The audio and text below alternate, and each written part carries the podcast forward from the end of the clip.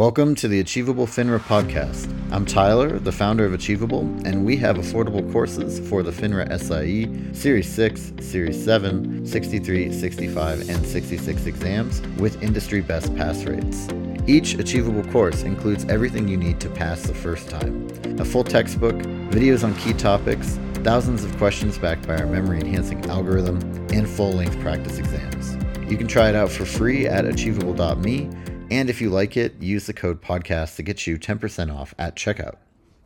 This podcast was made from a video by Achievable's FINRA course author Brandon Rith. If you'd like to have the visual aid of a video, please go to Achievable's YouTube channel and search for the video by the same name whether or not an order will be filled in its entirety in relation to, say, the designated market maker's book or even just a regular market maker's book, these are tough questions. No way to get around it. But we're going to take a look at a question together. I'm going to share with you what my thought process is and how I consistently get to the right answer on these questions. And hopefully, this helps demystify this concept a little bit for you. Immediately, let's put this practice question up on the board. If you're feeling confident, feel free to pause the video, see if you can answer the question on your own. And as soon as you hit play, we'll talk about it together. Okay? Think you know the answer?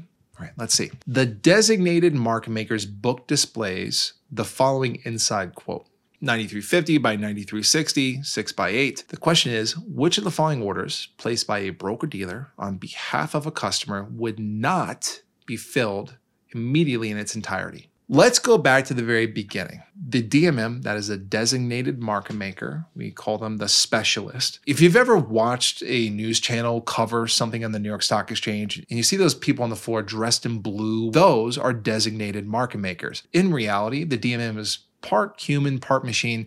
We really refer to the humans as DMMs, but a lot of what they do is computer driven. Now, they do sometimes get into the market, trade manually, but oftentimes the DMMs on the New York Stock Exchange floor are just making sure the computer systems that are matching people's orders, buying and selling directly with customers, they're making sure that those systems work and function correctly, at least most of the time. And the New York Stock Exchange is considered an auction market. If you've ever been to an auction, it kind of works like a typical auction where some parties are selling things and people are bidding on on buying those things and their prices being thrown around. It's it's just a little bit more efficient than your traditional like auction where people are like yelling out prices and it's in person.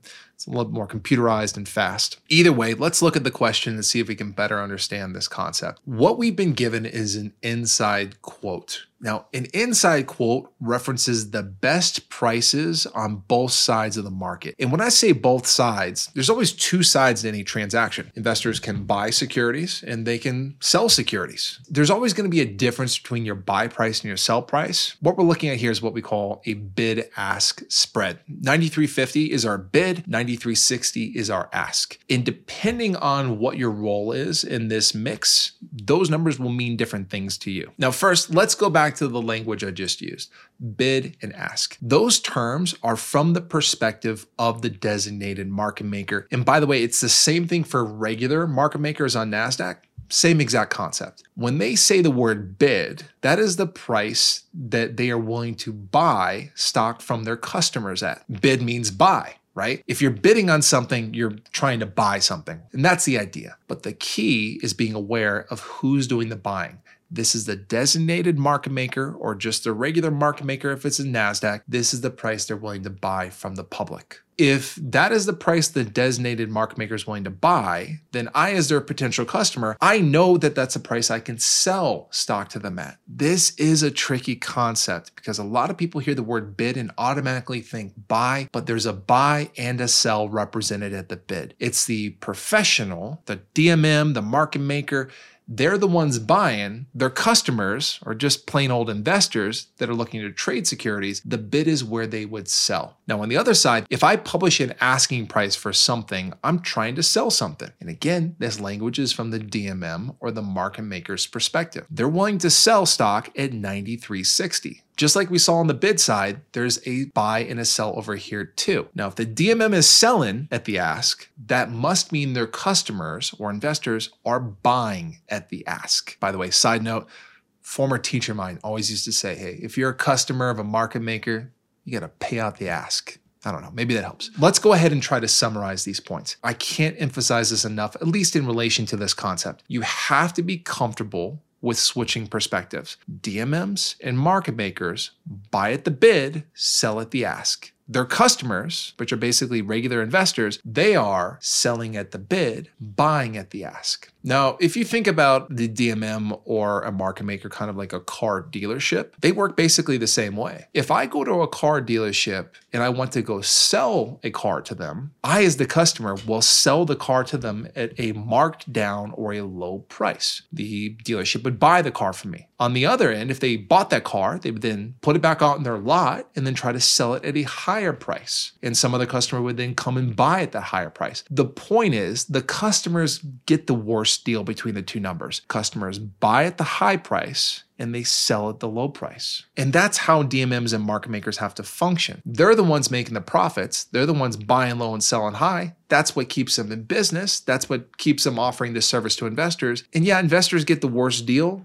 but again, that's just how business works. Now, below that, we see six by eight. That is what we refer to as the size of the market. These numbers are in round lots. So, what this means is that there are 600 shares available on the bid side and 800 shares available on the ask side. Just because a DMM or a market maker publishes a price that they're willing to buy or sell at, for example, let's look at the bid. They're willing to buy stock from the public at 93.50. Does that mean they're willing to buy a billion shares at 93.50?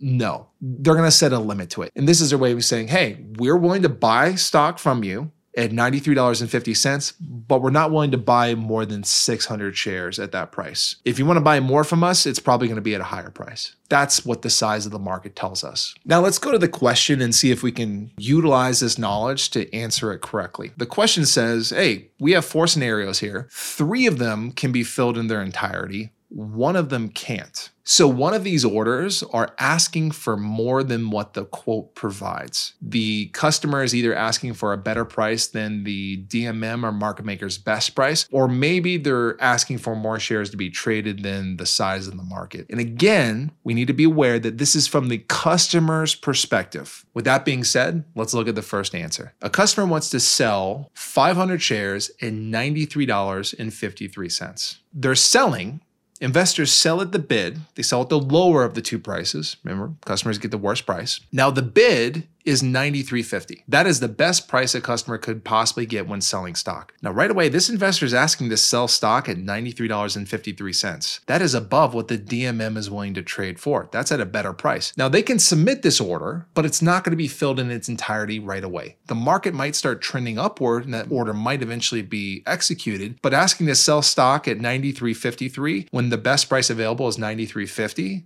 that's just not possible currently. Even though they're willing to sell fewer shares than the 600 that are available on the bid side, it doesn't matter. They're asking for a better price than what's currently available. That's probably going to be our answer there. It's the first one we looked at, but I always stress this it doesn't matter if the first answer is the right one. We want to keep moving on to confirm that there's not a better answer and really to confirm that our answer seems like it's the best. We should be able to look at the other three here and make sure that, hey, this one can be filled in its entirety. Let's look at that. We'll go to the bottom left. Buy 700 shares at 93.62. Investors buy at the ask on the right hand side. The DMM's best price on the ask side is 93.60. That is the lowest price they're willing to sell stock at. This investor here wants to buy it at 93.62, which is 2 cents higher than their best price. This order can get done. Now, something we also need to confirm is whether or not the order size is appropriate. There are 800 shares available on the ask side. They only want to buy 700. That is less than their maximum.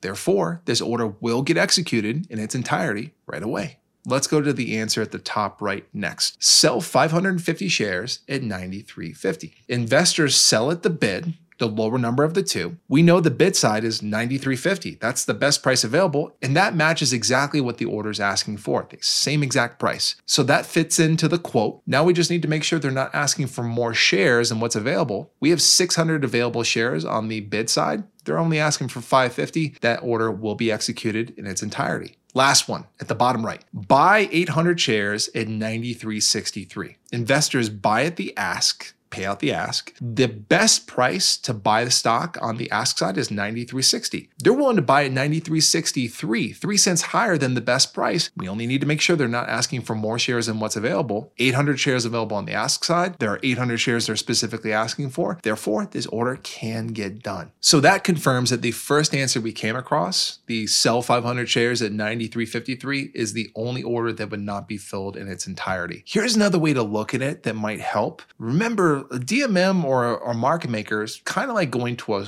a store of stock and think of that store saying, hey, we're willing to buy and sell stock with you. Here are our best prices. The reason why the answer is the answer is because that investor is looking to sell stock at 93.53. That is better than the best price out there on the bid side. The DMM is basically saying, hey, if you want to sell stock to me, best price I can offer is 93.50. That investor is asking for something that's 3 cents better than their best offer. Therefore, this order will not be executed immediately.